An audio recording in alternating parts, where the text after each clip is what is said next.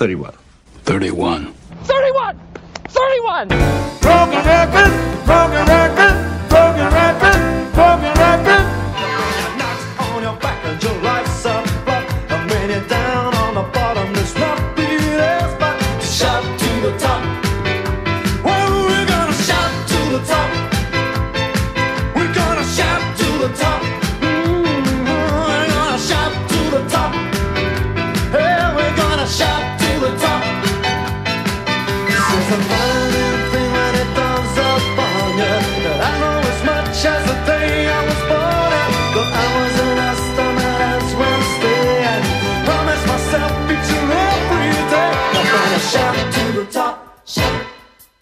gonna shout to the top, shout.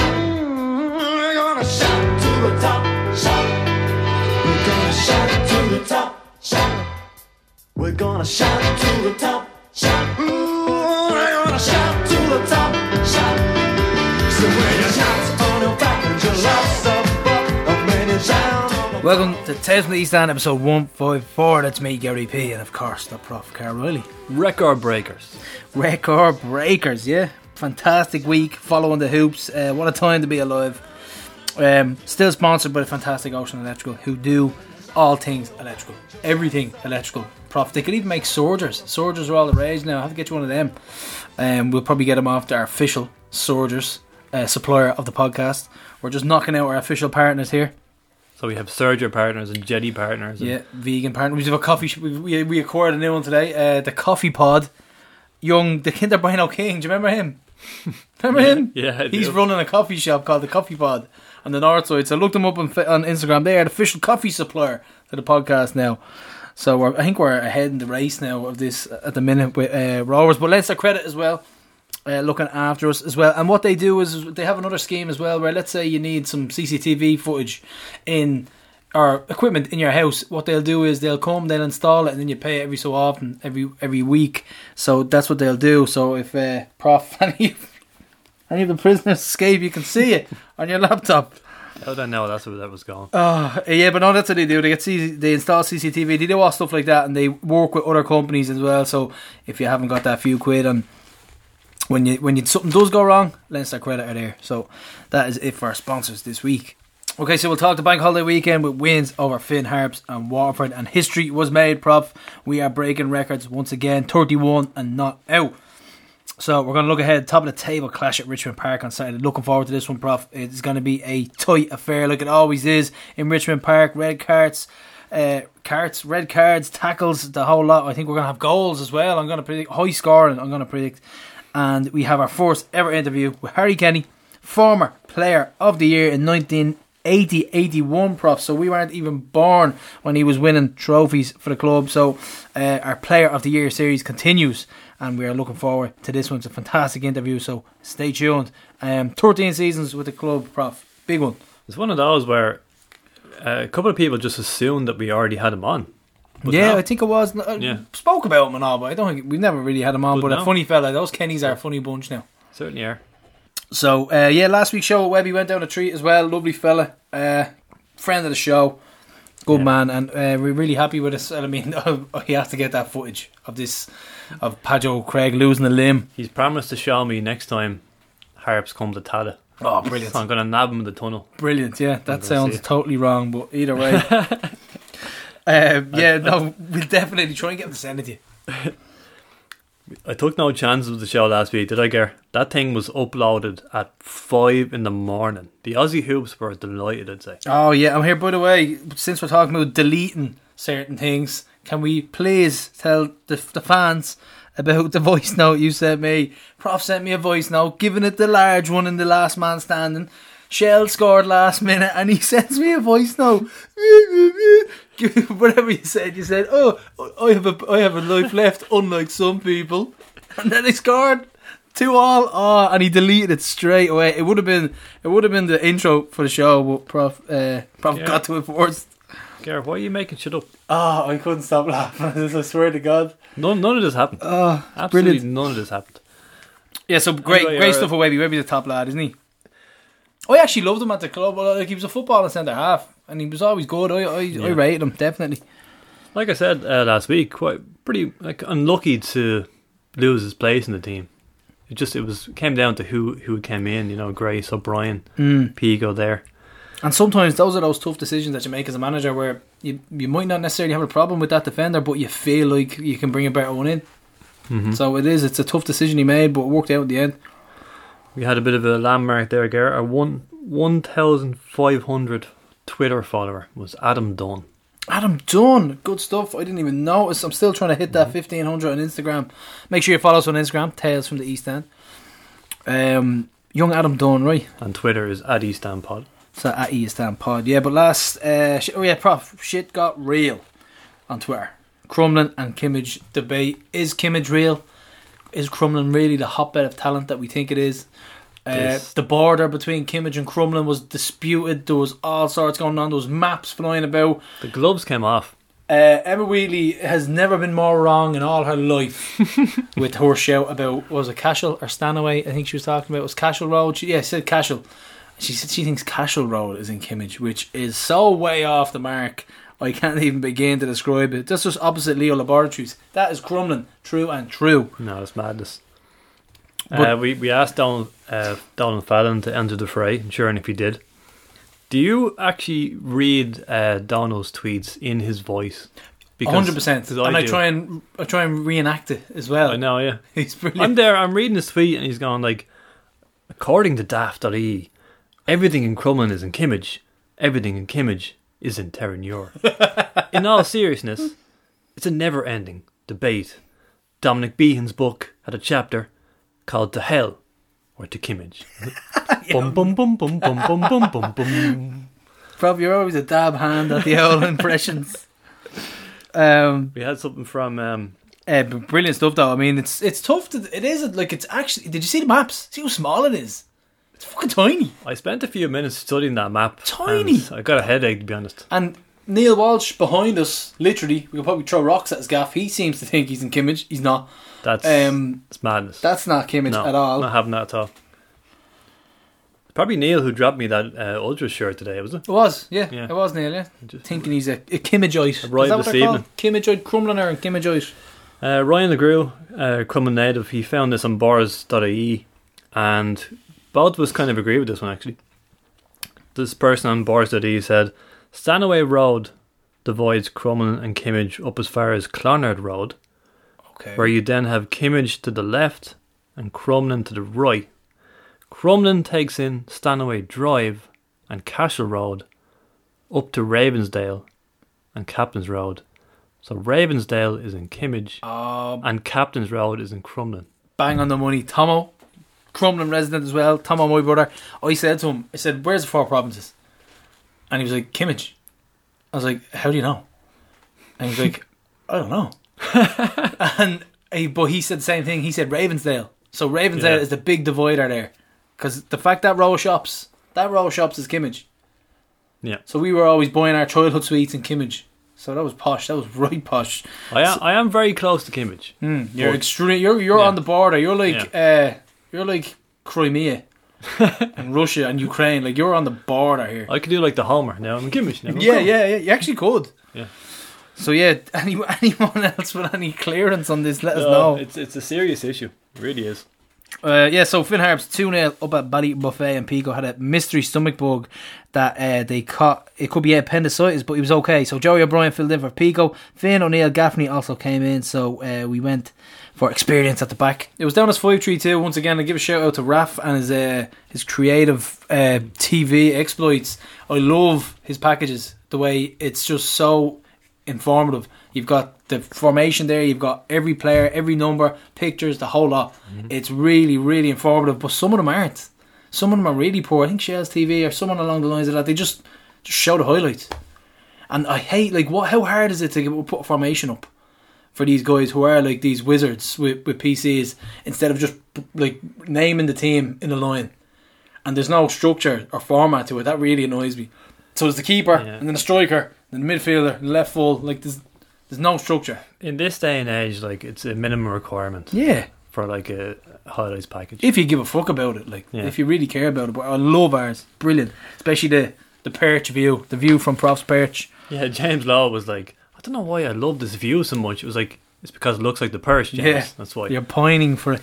But uh, yeah, so we saw that uh, we we had heard early in the day that Pico might not make the starting eleven, but more importantly, Gar, we got the team sheet and we got the massive blow with the news that Ryan Connolly wasn't playing for Yeah, no, Carl Cairns was absolutely disgusted. Um, Then we knew we were in for a game. the the nine toed wonder from Castlebar. I think he actually only has Yeah. nine toes. Just to know on, on WatchLOI, um, someone made a good point that uh, the commentary is too loud to the point where you can't really hear the on the pitch stuff. It's because Siobhan Madigan is squeezing one out over the years. Whether it's Trevon or whoever, like it's just you can't hear any of the sideline shouts or anything like that. They've just they've deliberately raised the volume of the commentary too high. Can we give a shout out to the Dundalk and Longford game first of all for some of the best com- commentary ever? Oh, the horse racing commentary. Burn! Brilliant, brilliant. I'd, I'd listen to that all day long. He was just so into it. He's so into it. He sounds like he was doing the Grand National. Yeah, someone else was giving out. Someone else on Twitter, one of Rovers fans on Twitter was saying he doesn't have to be those so descriptive. I was like, yes, this is brilliant. This is really like it's it's class. But the co-commentator for this game, Harps, he was quite dull and boring, wasn't he? No, was that who was I saying? Was it Rory Higgins? Sounds like he's got a mouthful of coleslaw. you were saying who's your man who has the mouthful of marbles? Jerry, Jerry Live at Oriel. Yeah, Marbles and coleslaw. eight marbles in his mouth. Uh, yeah, so uh, first half, Rob, fans watching through the fence. Possibly one of our gang, Mitzi, made his way up to, to Ballybofey. Have you heard from him? Because I haven't heard from him in weeks. it looked like him. I haven't heard from weeks. He's been in, he's in the group, all right, but no he is more. mad enough to make the longest trip in, in the League of Ireland just to peek through a fence. Yeah, he certainly is. Yeah. So, uh, um, half chances, Prof. Well, the first incident of the half was obviously Graham Burke getting, getting booked for simulation after three minutes. I know all day. What was? Oh, do you know what? Me and I was talking to another fella tonight, and we actually couldn't place the name of the ref. We were saying Adrian O'Reilly. We were saying M- McLaughlin. Who was it? It was Hennessy. Oh, Hennessy. it, was, it was the man who the gave, man who did his best not to give us a penalty because he gave us penalties. He gave us three penalties in five minutes here last year. And he runs over and, Burke, and books Burke here, and you're thinking, oh, okay, we're not getting a penalty. No, definitely not. And I, like he chopped him, chopped him down. But Burke does look for them and his reputation. I guarantee in that referee's room, they'll sit around and they'll say, okay, what we looking out for? What are the, the tells and the signs out of this game? They're going to say, Burke goes down easy. They're going to say, oh, maybe they know Joey O'Brien handles players in the box, so watch out for that. You know, he's always at it. Those little things like that that they talk to each other about. So that's uh, Did you see the league race one? the league race one. Uh, yeah, where he just got har- Harukened off the ball. If that's if that's anywhere else in the pitch, that's a foul. Fucking Roy Ryu just came and fireballed him out of the box. I asked him about it in the interview, and he said he was genuinely just surprised. Yeah. He just hadn't didn't feel it coming at all. He was probably thinking, well, he's up, Yeah. why am I up there in the first place? And then he just bundled over. Uh, now, penalty all day. Crazy. So we just knew, right, we're going to have to do this proper way. Football. Yeah. So first half, neither side had a shot on target. Yeah, it was one of those It games, was wasn't one it? One of those. Um, but I mean, right up until you know seventy four minutes when we get the goal, like Harps were always in the game. Like they were competitive. Loving Um, watching Barry McNamee as well. On the whenever I get a chance, I'll stick harps on just just because even it's worth watching the ninety minutes just to kind of get a hold of fucking Ollie at the end of it. Ollie's brilliant. He's just so listenable. Like He's box office. he's absolutely top class. And here's the thing: as great as he is at harps, is there a debate for him to ever go forward and step up and take up a bigger club? Do you think he'd ever do well? It's like the Sam Allardyce debate. Yeah, it is, isn't It's it? like Sam always thought you could manage Real Madrid if you had an Italian surname. Yeah. But um, yeah, harps harps were, were in the game very much so. Uh, the old long throws.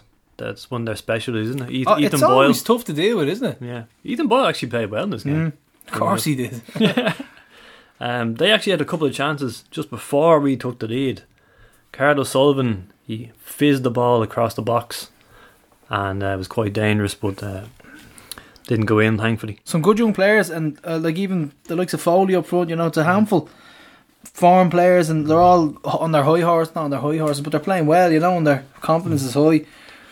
You mentioned the four provinces earlier. I actually went over at half time Oh yeah. because they were doing takeaway points for the first time since COVID. And tell me this was it busy? Actually, was Brilliant. Excellent to see. decent, decent crowd built up there. I actually met a fellow hoop. He was wearing a rower's mask, so I introduced myself. So what are we what are we talking? Are they lingering around or they're they just drinking in the fields? In in the houses now across the way, Yeah, yeah, yeah, yeah. seems to be all like coming Brilliant. out of there. Great stuff. I mean, top fucking class. Great to hear. Great to hear they're back on their feet. Yeah, it's good to see. And Friday, Saturday, Sunday, they're back again. Whiskey sours they're going for this week, Prof, and a better beer menu as well. Of course, they're having the World Cup winning puddle. But uh, yeah, Prof, did you get? What, tell me this. Did you ramble in next door and get a pizza? Not on this occasion, actually. No, I usually do on the mash nights. But And what's the go-to pizza for the Prof? Oh, you can't go on a pepperoni now. Oh, we're going old school. Pepperoni and a pint of Guinness. I'm gonna have to make them the official pizza supplier. That's a pizza baker. Jeez, another part. Luigi's, do you remember that? Luigi's that used to be our, our local chipper until it controversially got shut down. But yeah, so we'll move on to the goal, Prof and Gaffney, and it it was one of those things. The keeper, he's actually not a bad keeper now. I, I think he's one of the more solid ones, but he let it drop in the box, and Gaffney Gaffney stabbed home. Gaffney pounced. Yeah, that was a terrible mistake by the keeper. Did you see the, the look Webby gave him? Yeah, if they could kill, if looks Oh could man, kill. Webby, the captain, not too impressed. No. But you played so well against the champs, the unbeaten champs for so long. You could possibly nick one with maybe a long throw or a set piece, and then that happens. I think they knew they were just thinking, ah, we're not getting that now. This now, you know, one goal up or one goal down, and then a couple of minutes later, this was a beautiful header. I love these looping headers straight onto his head, totally unmarked. Marking was poor, but uh, Watts again. Am I right? Well, it was Webby. He leapt above actually. So so Har above Webby whipped in. Yeah. What's what's what's on now? What's what's what's what's on now for his In terms of assist? He's doing well. that's the thing. Like the first goal is that an assist because the keeper flapped at it, No, and and the one against Waterford was that an assist because he kind of drilled it into the box. It's a total no. I think because like let's say put it this way, let's say you class that as a shot from Watts, Yeah, and the keeper drops, saves it, and spills it. Gaffney taps it in. That's not his assist, is it? see, this is why I don't like assist stats. Hmm. There's a it's a grey They're, they're never clear cut. But um, like yeah, like you said, this is a great header. First goal over the club for Sean Hoare. No, lovely loop and header. So really enjoyed that one. Lee was saying afterwards that himself, Sean, Pico, they're all six foot. So they've all been saying to each other like they need to score more. Yeah, they do. I think I think five each as a cent- I think centre halves should be looking to score five goals every season. And Watts Watts has had some good deliveries in the last couple of weeks. In fairness, uh, there was one game where we were critical, weren't we? I think it was the Longford game, but I mean It was long for game. We were we were pretty Ev- poor. There's a lot of long ones, wasn't there? A lot of Yeah. overhit ones, and everyone was terrible in that game. yeah. But uh, since then, set pieces have been pretty good. Mm. And uh, just as we were about to take that free kick, Ollie was sent off, sent to the stands. I would love to hear what he said. Listen to his stats this season: five yellow cards and one red card in eight games Five yellows. for a manager. I don't see the point in yellows for managers, do you? No. It's a weird one, isn't it? Yeah. Just send him off. Oh yeah, he's brilliant. Absolutely brilliant. So officially, we are even more invincible than we were before, Prof. We are now equal the record of 30 league games unbeaten. So uh, we move Yeah. on. Or only 28, according to some statisticians. Did you see that? Yeah, I know. Yeah, like we said, leave it to the Prof. Because 8 plus 18 plus 8 is 28, apparently. It just shows you, Prof. Like we said, leave it to the the men with the wall of books. but the comparisons to Michael Neal's team, this is actually this this is Jesus. You could do an hour on this. If you could go player, well, Manis was in both of them, but you can go player for player. Enda Stevens, or Cavo, Gannon, Sully. Well, that's not what I meant there. I meant the type of wins we're getting. Oh yes, oh yeah. But if you were, it's even another debate as well. But the type of wins we're getting were very, very Michael O'Neill esque, weren't they? We had said that against Strada, hadn't we? That, that late winner reminded us of a Twig winner back in 2011. Do you remember that? This whole season is reminding me a little bit of 2011 because we're defending the title and we're not blowing teams away like we were No. last year. Certainly not, and we don't exactly have like a major title rival at the minute. I mean, Pats are mm. looking good, but one or two injuries to Pats, and I think they're gone. I mean, if like let's say Ronald Coughlin gets injured, right? Tell you tell me now who replaces him up front. No, they have a small squad. They've they've no. I think they've a couple of young guys they're going to promote. I think Ben McCormick maybe. If they get a couple of injuries or suspensions, They're they're screwed. Yeah, Yeah. I mean they're struggling to. So what? Lennon is in there now. They have a young guy Burns playing who is scoring and doing well, but he's stepping into Benson's role, isn't he? Or something along the lines of that. Coughlin's gone. I don't, I don't know who you're looking at. You're looking at um, maybe your man Alfie Smith or Matty Smith that they brought in from West Ham. They they've no real replacements there, so they do have a tin squad. Um, so hopefully a couple of suspensions going their way. Well, Joey O'Brien was in an interview, list of hatred, Joey O'Brien, uh, afterwards, and he said that was six weeks out with a calf injury, and his first training session in that time was the day before this Harps game, so it was good to get 70 minutes. And as he says, don't get beat, clean sheet, three points, and roll on to the next one. Sounds Yep. like he's about to rap. Joey O'Brien, Crumlin rapper. he, I, I talked to him after Waterford. He's not happy with his car. No, well, do you know, go on, go on. What did he say? Go on. He said we slagged him, Uh, we did. and I said to him, "Ah, listen." Ah, Listen, I said you started, how many boxes?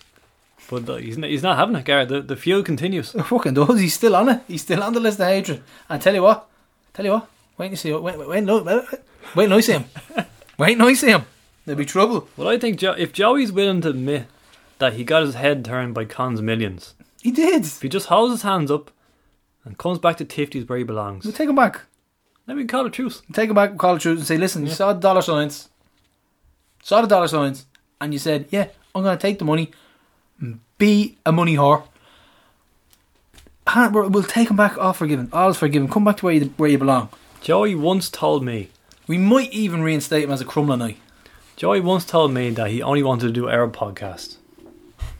That was that was that was a heart to heart as well. Yeah. Tore the heart I- out of I your chest thought- after that. I thought he meant that. He's since done two more: Graham Cummins and Con Murphy. Ah, here. Ah, here. Listen. Yeah. But, But uh, uh, Joey was um, actually complimentary towards Harps afterwards. He said they've like they've grown in the last couple of seasons. Uh, Lee Grace said the pitch was the best it's been since he's been playing for us. oh, so that's good news, yeah. Yeah. I'm loving watching um, um, the Foley and McNamee seem to have a little bit of an understanding there as well. And your man, the country western singer who takes the throw ins. you know, with the big mop of hair. He takes the really, really long throw ins. And they did and another little baldy lad. It was a Coyle, Mark Coyle in the middle of the park. Hmm. He was a nuisance in the forest half. Little baldy lad with a tash. He ran amok in the forest half. He broke down everything. Busy, busy man. is that the American taking the throw-ins? I don't know. I don't know. They've got American. Because yeah, because I've got American stats here. I know they have a Swedish Canadian. Because of our Sadiq, you know. I did a bit of random research, Gary. I looked into Americans in the League of Ireland. Go on. Or the, the top flight of the League of Ireland. Hold on. Can I guess a Yeah. couple? There's only three. Ryan Guy, Jay no, Keegan. Not at the moment. Oh, right. Yeah. At the moment, there is. The moment, only three. Okay, go on. So do you remember, again, remember we played Dundalk and there was a fella called Oh yeah. Jesus Yeah, Jesus on the Garcia or something, wasn't it? Jesus uh, Perez was on the bench against us. He's a 23 year old forward from the US who was signed from Tacoma Defiance. Yeah. Bill Hulsizer's son-in-law, cousin, right? Yeah. So Longford have a 24 year old goalkeeper called Luke Dennison. He hasn't played a game yet. Right. And the other one is the Finn Harps player I'm talking about. He's a 29 year old midfielder from Colorado Springs. Colorado Springs. And his name is Will. Seymour. Seymour. So, yeah, Garrett, if you think I just went through all that stats just to make a Simpson joke, yeah. Yeah, you'd be right. You'd be right, Would be yeah. the first time. Yeah. So up next we have uh, the main man, good rover stock. Um, we got Harry Kenny. Put it in H! Uh, Harry, welcome to the podcast. I think this interview is uh, long overdue, considering you spent 13 seasons and made over 300 appearances. So great to have you on. Uh, can you tell us what you remember about coming to the club in 1978 and making your debut? My God, that sounds a long time ago. 1978. Jesus. Uh, I do, yeah, I remember it well actually.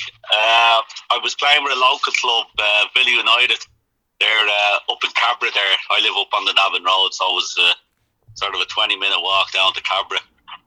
Um, doing reasonably well with them. And uh, a, a guy by the name of John Wilkes, uh, he was looking after the youth team up in Rovers, came to a couple of the games and asked myself to over to Rovers. So I went over to Rovers and it started from there. um, and then just progressed along. Um, funny enough, uh, Johnny Giles came up to the house uh, after Wilkes to convince me to sign for Rovers. Well, it didn't take much convincing because obviously Giles was uh, an icon at the time, and when he arrived in the house, uh, his nearly collapsed, and we all nearly collapsed because you know he was uh, was an icon and a legend at the time. So uh, yeah, I signed straight away, and uh, that's that's how it how it went from there. That was Giles' second season in charge. So, what was it like to work under him? It was brilliant, uh, really, really good. He did a lot of good professionals around the place. Uh, don't know whether you remember fellas like Steve Lynex. He was Giles had him back from uh, West Brom. He'd do old stages. Ray Treacy, Paddy Mulligan, even uh, Eamon Dunphy was there. Um, so he, he did a lot of good old pros. Johnny Fullam, who's legendary Shamrock Rovers, he, he was there as well. He was coming to an end. He was sort of late 30s, and I had signed at 16, so um, and made my debut at 16. So there was uh, big gulf in age there. But um, these fellas were terrific. They were great professionals and uh, certainly looked after you um, and, and really enjoyed working with them. And, and Giles himself, like, uh, whilst he was a fantastic player and a really tough player, and uh, the, the, the pitches weren't great and all the rest, but uh, them fellas were absolutely fantastic to play with. So, and on your second full season at Milltown, you were voted Player of the Year 1980-81. Can you recall anything about the award ceremony itself and your reaction to receiving the award? Wow, good question. Uh, I don't remember a whole pile, if I'm honest with you. Um, I don't know whether that was Young Player of the Year or Player of the Year. Is it Player of the Year? Yeah. Yeah, it was Senior Player of the Year, yeah. Wow, the old memory's gone. Um, no, I must have had a good season then. Um, 81. That must have made me around uh, 19 or something. Uh, I, I can't really remember much of that season. Uh, Giles was obviously still there because I think he left in 82, 83. Uh, I had a good year. Like uh, Paddy Mulligan was uh, playing at right back, um, and I was obviously a right back when I came to the club. So Giles sort of moved him over to left back, and I was slotted in at right back. I never really looked back then after that, so I sort of nailed down that position. Certainly under Giles, anyway. Um, I, I enjoyed that, you know. So you become a regular in the first team, but then just as everything was gone really well, you broke your leg against Sligo at Milltown in October 1981. Uh, we've got a few fan messages today. Uh, Nick Clark said this. He said, "I remember the sickening sound of the snap, as if it was yesterday. But the whole ground fell silent. So can you talk about that and how the injury impacted your career?" Yeah, uh, I re- a lot of people do say that to me. Actually, uh, particularly the old stages that used to go to the games um, about hearing the smack. Um, it was an awful break. Uh, I broke me me tibia then. Uh, I was only hooking the ball away. Uh, I was marking a, a a fella that had been around the block with Sligo. He played out on the left for them. And I remember that I was trying hooking away, and uh, he just came over the ball. And as I was pulling on it, he came through right on my leg. But the funny thing was, uh, well, it wasn't funny. Um, the the ambulance came and uh, they, they they put me in the in on the floor in the in the Milltown changing rooms, and uh, your man came in after the match uh, to see if I was okay to slide up there, and I'll, I'll never forget Giles looking at him and telling them to. You're not allowed, of course, on this podcast, but anyway, he told them to f off out of the place and don't don't come near this change room type of thing. So it was fairly frosty. Uh, I, I was going really well in my career. There was talk of England and all sorts of things happening for me, um, and it, and it just threw me back something terrible. It was, it was an awful point in my career in, in regards to trying to be a professional footballer, whether it be across the water or even at home. You know, uh, uh, and in them days it was harder to recover. Like you, like fellas are recovering now within the year. It took me a year and a half nearly to recover from that. So um, with, I'd lost the fitness, I put on a bit of weight, and all that sort of thing. So um, I had to work myself back from that. But it was tough going, like. But the club were uh, very, very good to me in that. And Giles was great. He was up the house, and you know, it was very good. Uh, You're more than welcome to curse in this podcast, by the way. But uh, anyway, uh, so Peter Eccles took your spot on the team then, and you had a fight in your hands to, to get it back. Yeah, I had a fight in my hands. Funny enough, I, I went to um, I'm not so sure if it was the summer after that I, I broke my leg. I went over to uh, Vancouver. Giles, he was managing both. You know, he was managing uh, Vancouver in the summer and uh, managing Rovers in the winter. And he, he'd bring over the odd lad. I know Dave Henderson went and Bucko went, Liam Buckley went, and uh, Pierce O'Leary at the time. He ended up going, ended up signing for them, and club got a, a few bobs. So Giles, he sort of invited me over to, you know, I was getting back at this stage and uh, to try and recuperate and get playing over there and then be ready for the Irish season when it came round in August, September. But uh, when I got over there, I started. I broke it again after about six. Well, it wasn't even six weeks. After about a month over there, so that was a bit of a bummer. So it was just in and out of physio rooms and uh, trying to recuperate there in Vancouver. But I got a nice six months there. It was great. I was living with uh, Pierce O'Leary at the time, so um, there was a lot of stars over there in Vancouver, like the likes of Peter Beardsley, Alan Taylor used to play for West Ham. You're probably too young to remember him. But uh, all, all the all the good old Leeds players were there. Um, anyone that's of a vintage would remember. Obviously, Peter Lorimer, he died not so long ago. Um, Giles, he had all these uh, lads in from uh, the old First Division in the UK, um, and and the the league over there was a good league at the time. The Vancouver were sort of averaging 25, 30,000, you know, so it was whilst I didn't play very much, it was very, very enjoyable and really seeing what a professional footballer's life is like, you know. So four league titles and three FAI cups. So, what's the first thing that comes to mind when you think about all that success? Is there a standout achievement, a game, or even a, a final? Ah, very good question. Uh, I always uh, brag about the, the, the penalty I scored in uh, in Dalyer. That was the first one against Dundalk. Um, I'm not too sure which cup final that was. I think it was '87. Yep. Um, uh, Brendan, Brendan, what was his name? He was taken down in the box anyway. So I had been on penalties, and, and, and Mick Byrne, the cheeky fucker, you know, he, he was looking to take it then. He was looking for the glory of the cup final and all that. So he put me under a bit of pressure. So I said, no, I've been taking them all season. I'm, I'm taking this one, you know. So um, Alan O'Neill obviously was ex Rovers, and I played with Alan a little bit. He was in goals for Dundalk. Uh, he left when uh, Jim McLaughlin uh, arrived. So, um, but, but, funny enough, it was uh, Keely that was managing us that day. So, I think probably right. Yeah, I think so. And uh, sure, I, I thought Alan would have known where I was going to put it, but um, bit of cat and mouse. But I sent him to the shops that day. Sent him the wrong way. So. Well, yeah, it worked out well. It was the first one's always the I say that to Mick Borda. He scored as well that day. And Larko, I think, scored. Um, so I always say to Mick, the first, was, first one's always important. The second and third is just, you know, a bit of a token gesture. You mentioned Mick Byrne and Larko there. The three of you and Pat Byrne, you had a bit of a reunion there, didn't you, at the Aviva Stadium in 2019 Yeah, when we Rovers ended the hoodoo? That's right. Yeah, with, with a great old day. There was uh, a lot of the lads there. There was uh, Mick Neville and Peter and a good few of the boys. And we had a good old day in the in the Aviva. And as you say, Rovers ended the hoodoo. There was a good crowd at it, and you know we had a great day. Uh, we even went back to the uh, hotel where uh, the supporters were and where uh, the the team was. Um, things in the old Burlington. Um, so yeah, we had a good night and a great day. It was good. Yeah.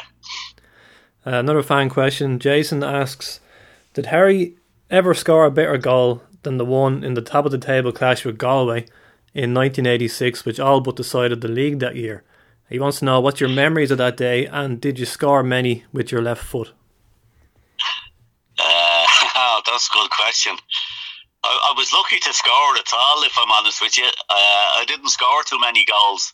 Uh, scored uh, penalties all right, but um, as regards scoring goals from open play, I, I didn't score too many. Um, and I remember that one well. Me, mum and dad were down there as well. There was a good crowd, uh, very big crowd at it. Uh, we were top of the table, and they were chasing us down. And uh, we, we, we had a great day. Uh, I scored with my left foot, and that's normally just for standing in. So I don't know whether I fluked that one, but it flew into the top corner um, as if I had curled it in. So I remember Pat Byrne sort of setting me up and uh, I curled it in. It was a good goal, actually, even if I say so myself. But um, yeah, we, we, we won well that day. I think Dulo and Liam O'Brien scored as well. I think it was 3 1 or 3 nothing that day. Um, but yeah, we won the game very well and played really well. And, and the, the pitch wasn't great for us, you know. Uh, we used to like to get it down and pass and play, but uh, uh, we, we definitely uh, sort of marched on from that day. We sort of put uh, a bit of light between ourselves and goal. We, um, we we marched on and won the league again that, that year. Yeah, it was great. So, staying in 1986, we were talking about derby memories in the podcast recently, good and bad. And Con Murphy Oh. brought up the time that you were sent off against Bohs after just four minutes. And what happened was then another fan, Jim Conroy, heard that story and he gave us the real story as to why Paddy Daly showed you the red card and it was crazy. So, what do you remember from it? Well, I don't know what his real story is and my actual story. I remember it well. I, I tell you why I remember it well. I'm even surprised it was four minutes on the clock. um, I, I, uh, I tell you why I remember it actually because uh, my mum and I used to go to all the matches, you know, home and away, and uh, we're a big Rovers family. Even though we're from the north side, all the brothers are big Rovers, and my dad was so. Um, and we didn't really like Bohs, so when they arrived into the match, uh, my dad was cracking up. He thought he was a bit late getting in with me, man, and he thought that I wasn't starting or playing. Then he says to me, "Ah, for fuck's sake, we better get out of here." He didn't even start the match. And the, a fella said to him, he did. He said he's after being sent off a minute ago, you know. That. so, uh, Yeah. so that that was a bit of gas. But uh, the, the the sending off incident was the ball went out for a throw, and myself and uh, funny that, that that lad you mentioned, Jimmy Conway. I think it was Tom Conway. I went to myself and him went to grab the ball. He was Bohs' left back. And we both sort of arrived at the same time to get the ball. So I sort of lifted my arm up and caught him right in in the eye. Now it was an accident. and We were both just disputing to get the ball. But Paddy couldn't wait to get the red card out for so, for some reason. And I know Paddy well, and every time uh, over the last while, me ma would always say to him, me- mention that to him, you know. So she gets a bit of gas out of, that uh, incident. what, what, what, what was the real story that Jimmy was saying? Yeah, Jim said that he was he was told this by a very good source that uh, Tom Conway Conway had accidentally cut his head in the dressing room before the game. So then, when you had that little tussle for the for the throw in, the wound opened up again, and then Tom pointed to his bloody head and said, "Paddy, look what he's after doing," and that got you sent off. That could be right, you know, because I didn't catch him that well. Like, I, couldn't have uh, opened up the skin or anything, but, you know, when I did it, so it could be right there. I heard something like that, all right, but I, I, I blew it off. I didn't believe it, but now that you say it and you have a good source, it, it could be true, all right, you know. That's gas.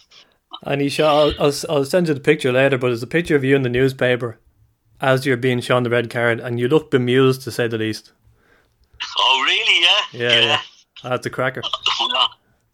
Oh, Jesus, send that on to me. So, what about the sale of Glenmalure Park? How did you and the other players react to that horrible news? it was horrible news. Uh, it was an awful kick in the teeth, you know. Um, like I, I was there for thirteen seasons, you know. I grew up there. I went there as a as a fifteen year old. I remember training with Giles um, on a Saturday before the match in in the car park there.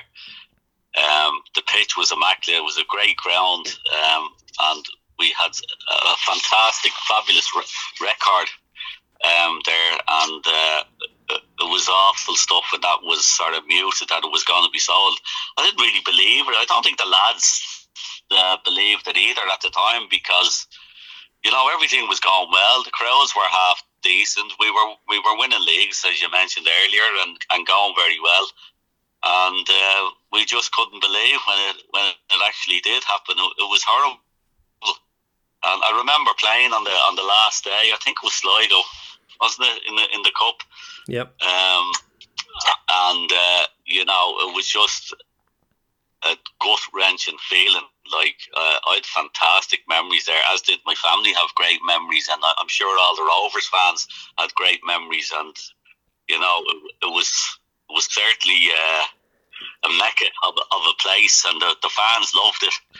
But it was uh, it was hard to move on, and and uh, the way things went after that, it, it, proved that it was hard hard to move on. And then McLaughlin took all the boys up to Derry and stuff, so it was definitely the end of a fantastic era and uh, of, a, of a brilliant brilliant ground. It was sad. It was sad more than anything else. Was yeah. Uh, Tommy wanted to just ask you about the summer of 1988. So this was a year on, and we were playing out of uh, Dalymount at this stage. So you were one of only, I think, two players to say the club, maybe just you and Jody Byrne. So what do you remember from that time? Was that when uh, Kinger was in charge? Was it? Yeah. Uh, That's right, yeah. Yeah, yeah. Um, uh, you know, you had all these, uh, and I'm not being disrespectful to the 88 players. Like, you, you were used to playing with the Doolins, the Larkins, Liam O'Brien, Mick Byrne, and then prior to that it was Campbell and Buckley and Peter Eccles, Jacko, all of these players, and and then to be playing with the lads then in the 88 um, type of thing, it, it was genuinely and honestly sort of a step down. I shouldn't say that I, I'd lost interest, but you, you, I didn't lose interest. It just uh, you weren't. Uh, you knew going out um, every week that it was going to be really, really tough to, to, to, to get a result and stuff. And uh, certainly when I was with the, the boys in the early eighties uh, and the mid eighties, you were going out and you were knowing you were going to win every match, but. Uh, come come the late eighties and 88, 89, it was just it was difficult. It was difficult, and then playing in Dalymount just I know the the the fans and stuff they were boycotting going to Dalymount, and I think we played in Tolka at one stage as well. So you know we, we hadn't got that brilliant support uh, behind us either. Um, so uh, it wasn't a great time. It wasn't a great time. Uh, you had a spell as assistant manager of Wexford there for a while last season, and uh, obviously you were a manager of St. Pat's then before that. It was actually yourself who Stephen O'Donnell replaced as Saints boss in the middle of uh, 2019. I know you have some regrets about leaving when you did, don't you? I do, yeah. Um, I know I'm a good friend of the manager there. I'm not in Wexford anymore, but uh, I'm a good friend of the Wexford manager down there. And, and funny enough, I have an old mobile home in, in Wexford, and his assistant had left him, so I just gave him a dig out to the end of the season and um, put a put a few matches in this season. But uh, no, that was just helping out um, a, a good a good friend of mine. Uh, as regards the Pats thing, um, I had done really well with Bray. Should should have got them into Europe, but uh, there was a lot of messing around at Bray when I was there. But um, I, I enjoyed the Pats um, and signed what I thought was was a good squad. It was going to compete for a European spot, um, and we're going reasonably well. Um, but we we lost to UCD in the second or third round of the cup.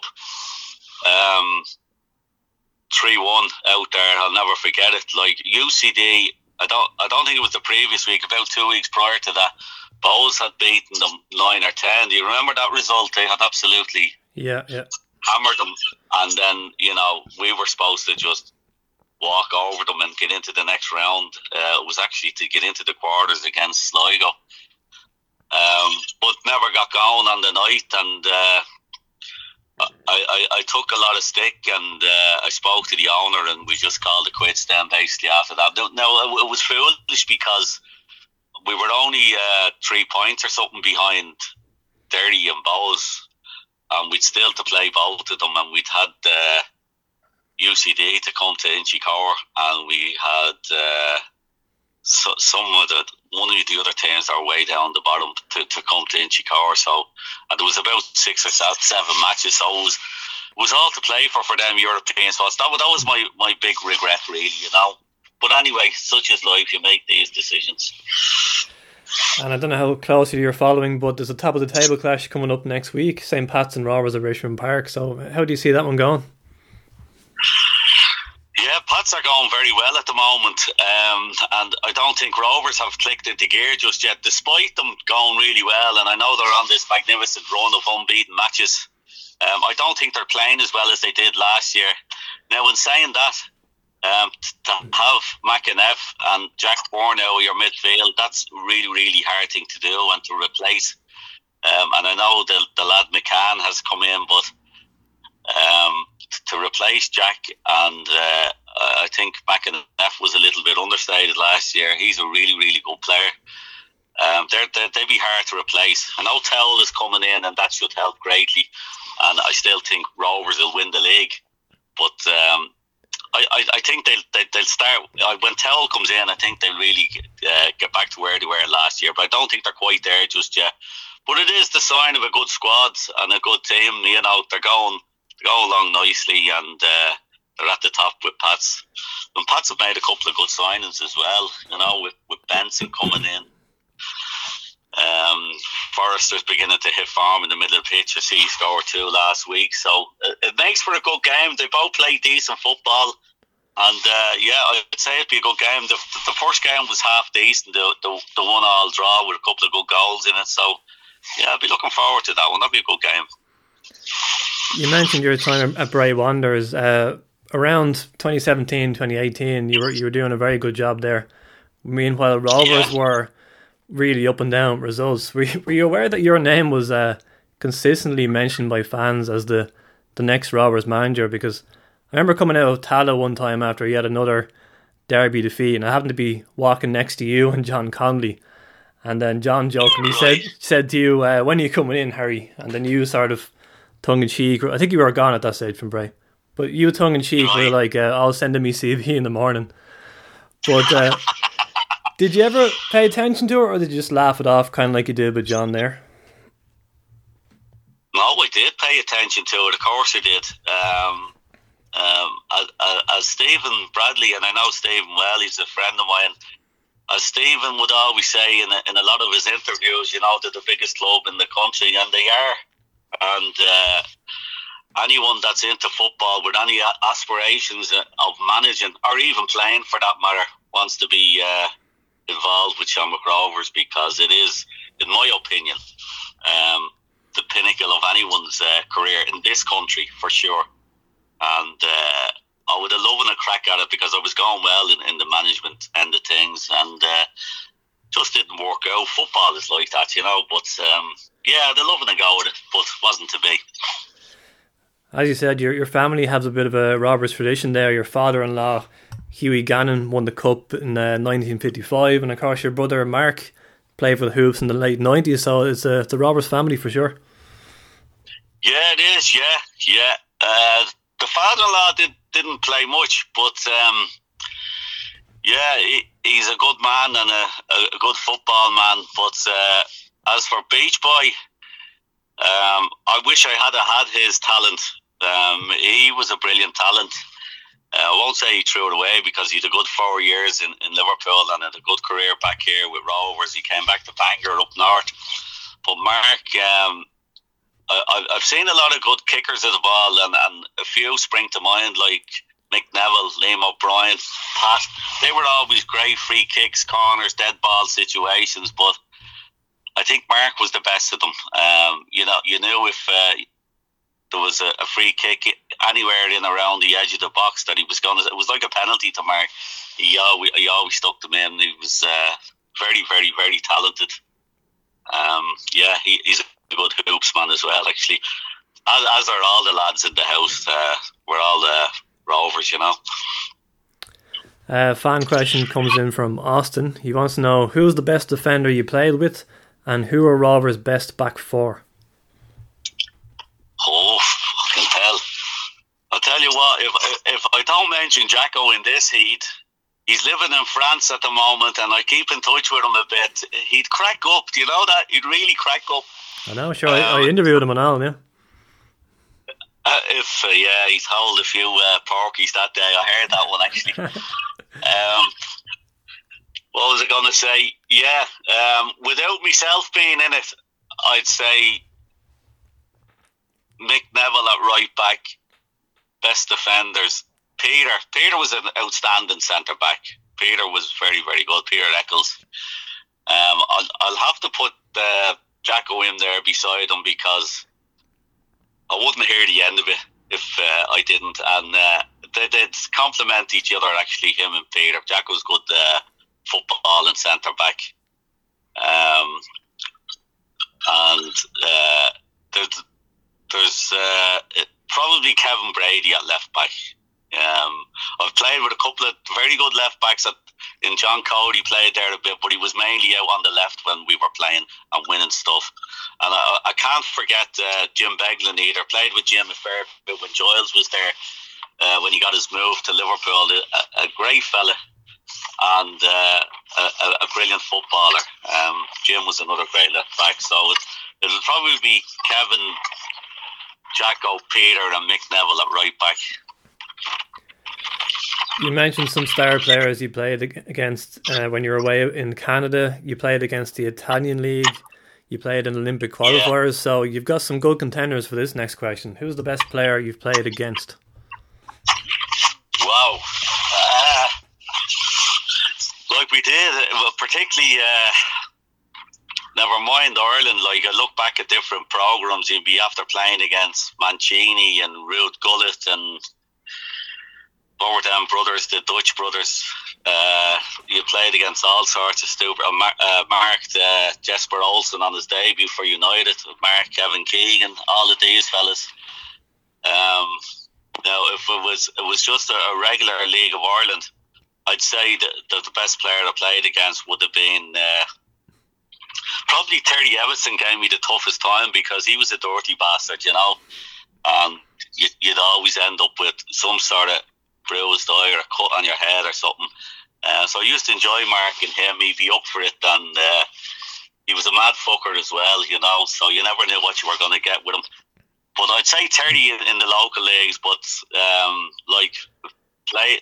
I've had, uh, even if I say so myself, uh, I got great enjoyment down my own career. I've played all over the world and travelled everywhere. And as you rightly said, we played in Olympics. I marked uh, Anders Limpar off um, Arsenal in the Olympics, that type of thing. You know, when there's at the time you don't even know who these fellas are, but when you look back at programs and say, "Oh yeah, he went on to have a good career" and that type of thing. So yeah, it was great. Um, I tell you, who was really really good. Um, a, a non-competitive best player, if I can put it that way, was uh, John Barnes off Liverpool. Um, very, very good. He uh, tore me inside out. Actually, that was funny enough. That was in the old uh, Lansdowne Road when uh, it was a League of Ireland selection against Liverpool.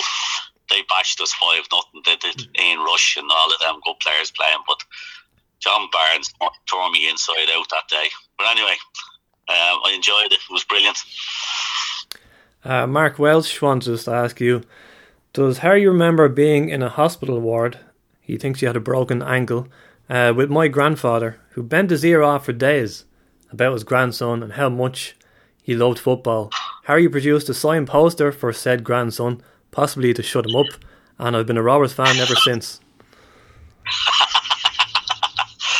I have a shit memory. I swear to God. I don't know whether fucking Alzheimer's or something is kicking in. I've an awful memory, but I th- I think the only real uh, football injury I got was the broken leg, and I think I was in Vincent's Hospital. Um, for that one, um, and I, I was in for a fair bit. Um, a few old doddery outfielders around me, all right, but uh, I, I wouldn't be able to single them out. Um, to be honest with you, Uh, you mentioned Jacko there that you, you still keep in touch with him. Mick McCarthy, that was one of his questions. Do you keep in touch with Jacko? Because uh, you, you you two were the, the masters of the dressing room, weren't you, at Milltown? Oh, with a bit of crack. Uh, Jacko wasn't that long there, you know. Um, I used to go in and out uh, to train him with uh, Peter Eccles. Peter was a good cameraman, and I was up on the Navan Road. So my dad used to give myself and Peter a lift all the time to the, to matches and stuff. And uh, yeah, it was it was mainly Peter. But when Jacko was around, he was an awful man. I tell you, he really was. Uh, and uh, we used to go out um, as a group after matches and stuff with Liam, Peter, Jacko, and myself, you know, and sort of sort of hang out when we were up around up there in Milltown, and then you had the old stagers, Larko and Pat Byrne, and they used to sort of stick together as well. But it was a great mix of youth and experience, and uh, they were brilliant fellas to play with. They were just mad into their football. Everyone knew their job, and uh, fabulous footballers, really were. They were terrific. So I'm going to leave the last question to uh, Billy Nolan. Do you know this gentleman? Billy Nolan. Yep. Billy Nolan. No, well, may I probably do, but I'm brutal for names. He says, Does Harry remember walking around Quinsworth in Finglas village with a pair of women's knickers on his head?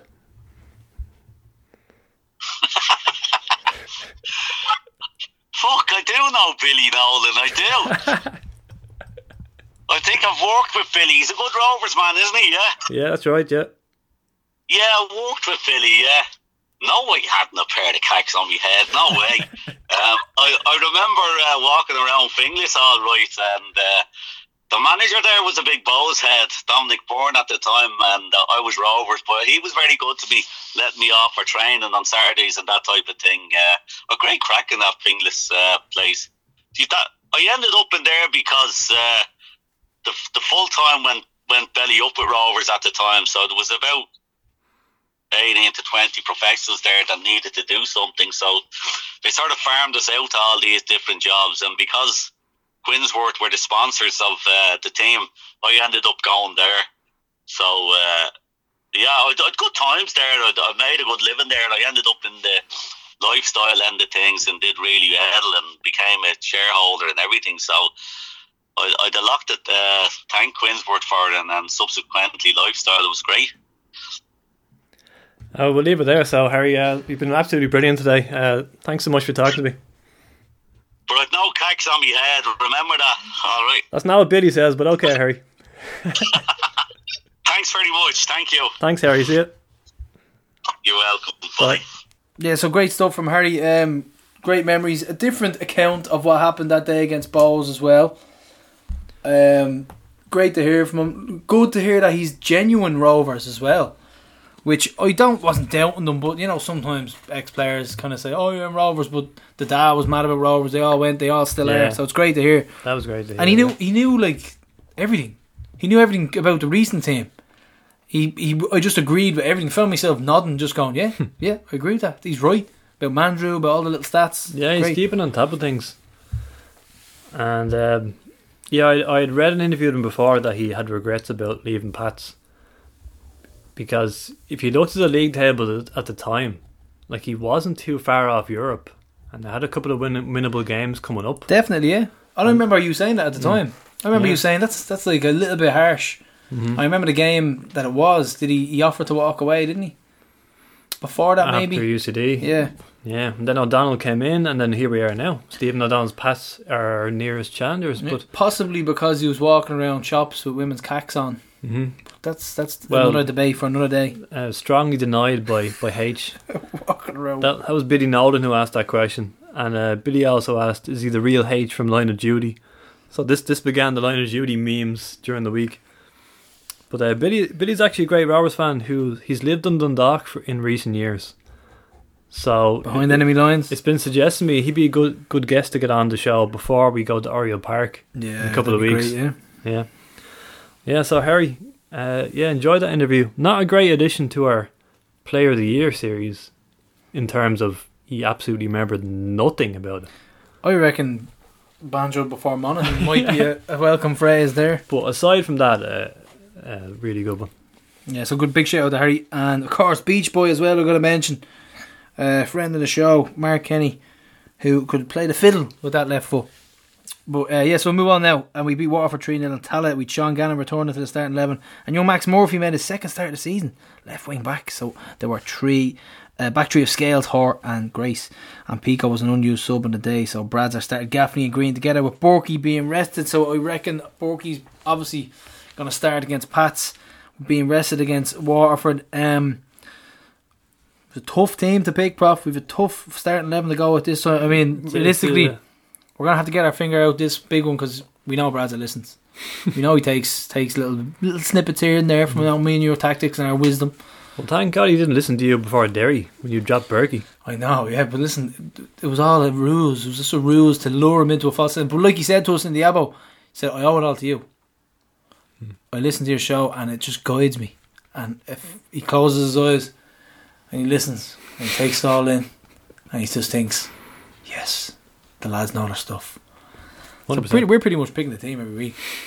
Not a medal in our cabinet though, is there?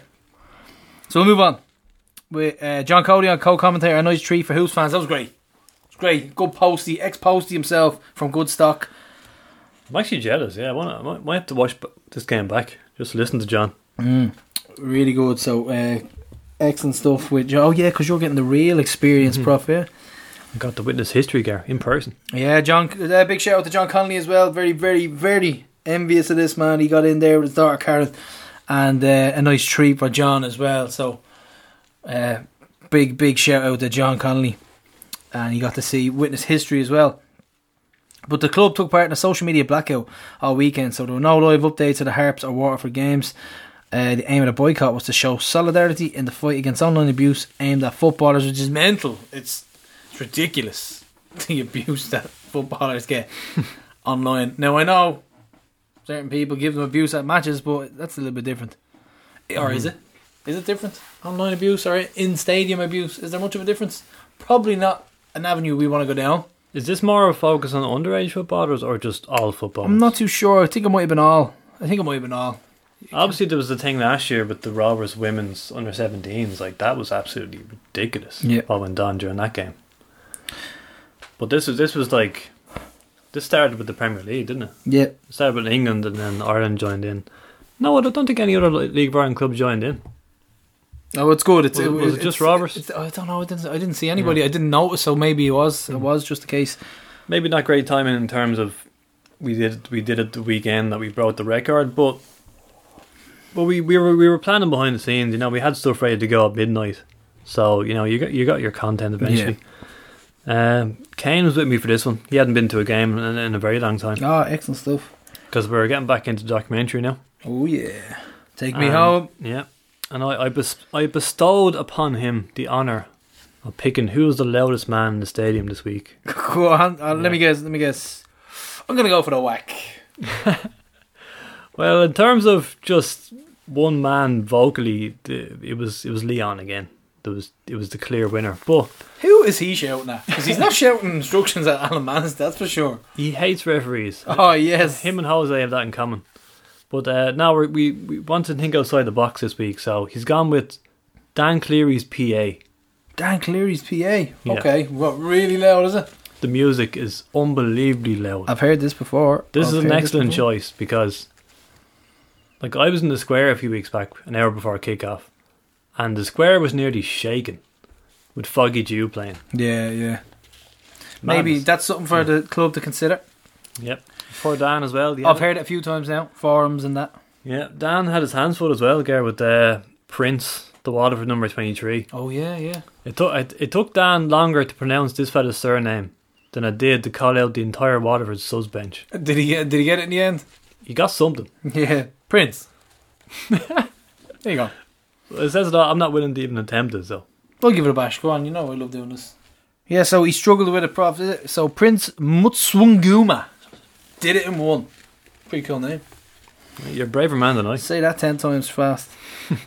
uh, yeah, so the early chances, prof. We uh, tore into this game, starting to click already, and with uh, Gaffney. This this drop ball situation was strange. Like Yeah.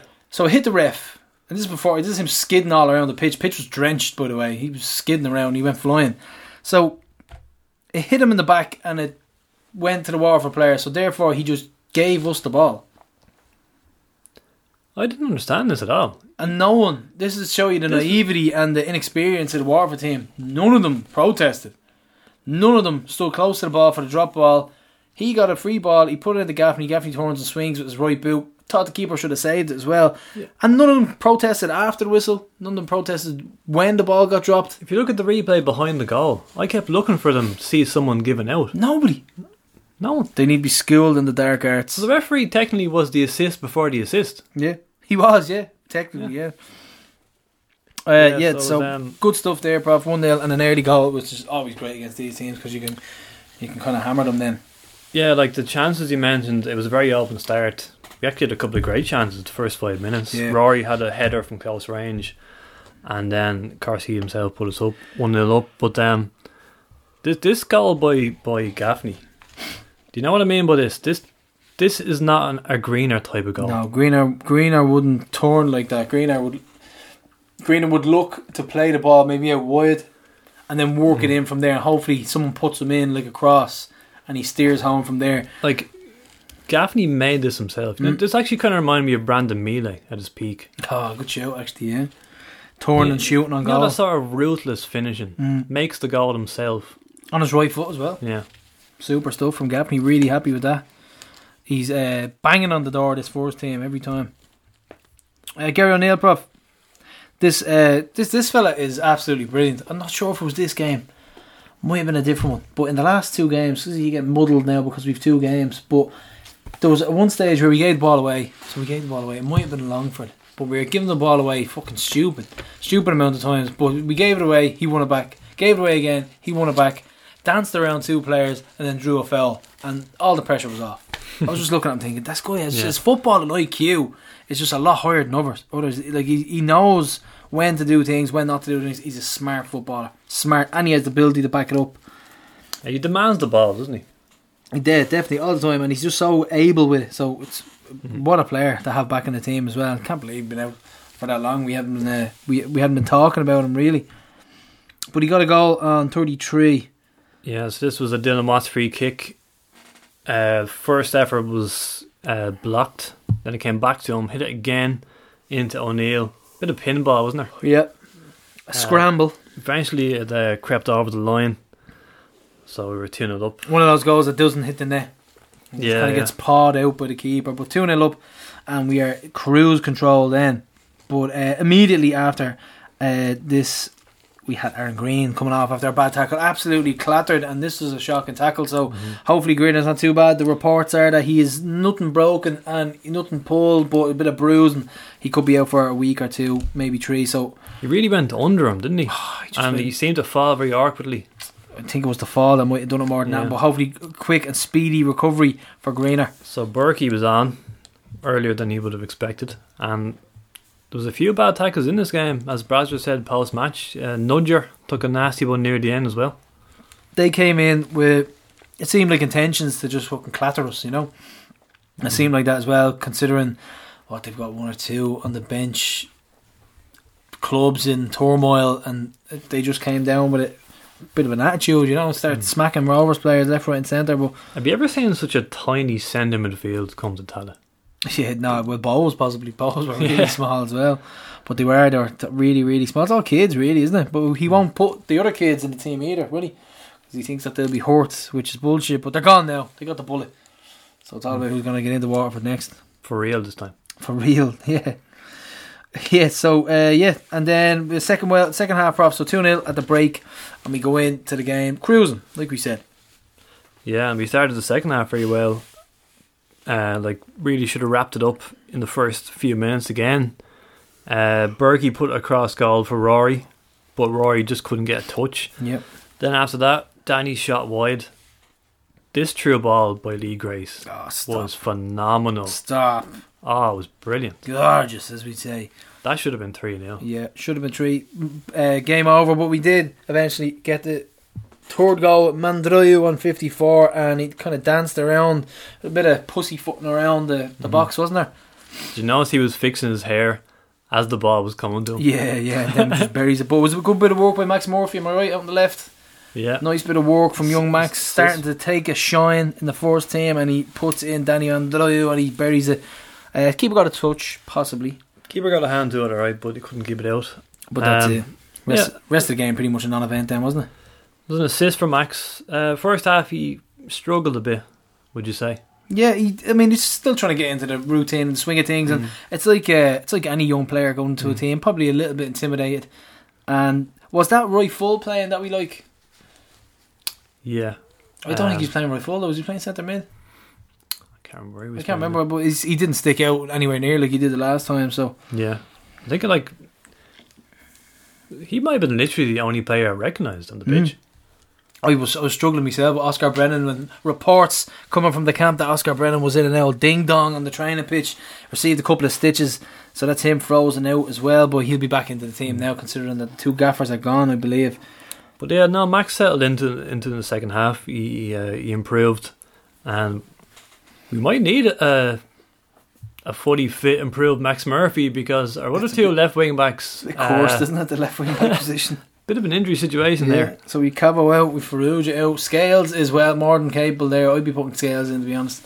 I think he's a he's just shown that he's above and beyond quality in that team. He's just so good and he can slot in anywhere. So it's great to see him. But like you said, the rest of the game, rest of the game is just a bit of a non-event routine win. I think I call three 0 I call three 0 with Gaffney and Greene are goals. So I got a little bit right. Yeah, there wasn't much in the rest of the game. There was there was a great move with the, there was a one two with Gaffney where it was flicked up to him and he hit it on the volley. And it reminded me of the the Sean Boyd, Mm. Yeah, Gary Shaw yeah. goal against Bohs. Remember that? This would have been some goal. And uh, Gaffney is fast becoming my favourite player this season, Gar. He's he's all action. He's brilliant. bounds around the pitch, doesn't he? Doesn't he just Yeah. bounce all over the pitch and he's just very, very hard to deal. He's a handful. I heard the commentator was absolutely obsessed with the fact that he he had his socks pulled down. What, as in, like, yeah, I've noticed that some of them, like Jack Grealish as well, Grealish, I've noticed that he doesn't look, it doesn't look like he even wears shin guards. They're these tin little, like, slices of bread. They're really, really slim and it's strange. Like, it, I don't know, but obviously they're regulation, but there's mm. little or no protection there on those. All this obsession over Rory socks, but did anyone notice that Sean Gannon cuts his socks? Cuts them, what do you He, mean? he has two holes at the back of his socks, Why? and he does it on purpose. Something to do with his, his calves. He just needs to do it. What? Yeah, His calves area or his heels? Either or. Yeah, No I don't, way. I don't know exactly what it is, but Jeez, yeah, it must be. It must have. Obviously, it has to do with something circulation. I don't know. You Yeah. wouldn't know. That's interesting. Anyway, problem with the with the calf stats, there you go. Sock stats. sock stats. Yeah, Mike Newell. Mike Newell. Very interesting, Yeah, that's nuts, wasn't Don't know about the sock tape now, but that, that's your sock info. Uh, good and bad news with Neil Farrugia returning um, off the bench, but obviously coming back off injured now. Um, I've some I read somewhere that he could possibly have to change the way he runs because I think years ago Ryan Giggs was the same where he had to he runs in a certain way and it affects his hamstrings. Mm-hmm. So he might have to actually change how he runs. He kind of runs a bit awkward, doesn't he? A little bit hunched at times, but Yeah. Well, th- this was his first appearance in over five months, and only his second appearance in seven months. Brad's not happy with the way he was treated at the 21s as well. Said he was Yeah. overtrained. He lashed out, didn't he? Yeah, it was good to see. He said that they overworked him, and he suffered a bad hamstring injury on international duty. When he, when he was on the pitch, he showed glimpses of what he can do. Oh, he's in super. his Do cameo. He tore the arse of. Uh, we always talk about of Ethan Boyle against us, and he was fantastic Hmm. that day. Did some good stuff down the left. Nearly set up Dino for a fourth goal, Mm. but then very disheartening, wasn't it, to see him limp Ah, it's off? killer, yeah, it's killer. We're hoping it's not too bad, but the news doesn't look good. So hopefully, we wish him all the best. But we were we were extremely comfortable, weren't we? It's I mean- ridiculous. They never threaten. I saw someone say we were toying with them. I thought that was the best description. Yeah, isn't it like you and your fucking psychopathic cat, where they, they just they kill a bird and they just play with it around the garden, fucking knocking it around, then they hand it to you as if it's a present. You're Yeah. like, get away from me, you psycho. You have to compare it to cats somehow. you had to throw those digs in, all I right. think we were actually a bit too casual second half. Like we we had Training ground, wasn't it? Training like ground. we stuff? had a chance to boost the goal difference here, and we just sort of Maybe so. Good point. yeah. Good point. Actually, we could have. We could have gone on to get five or six. bump up the old goal difference. It difference. felt like it was going to be a 6 0 game. yeah, it did, didn't it? But it was nice to be in a comfortable position.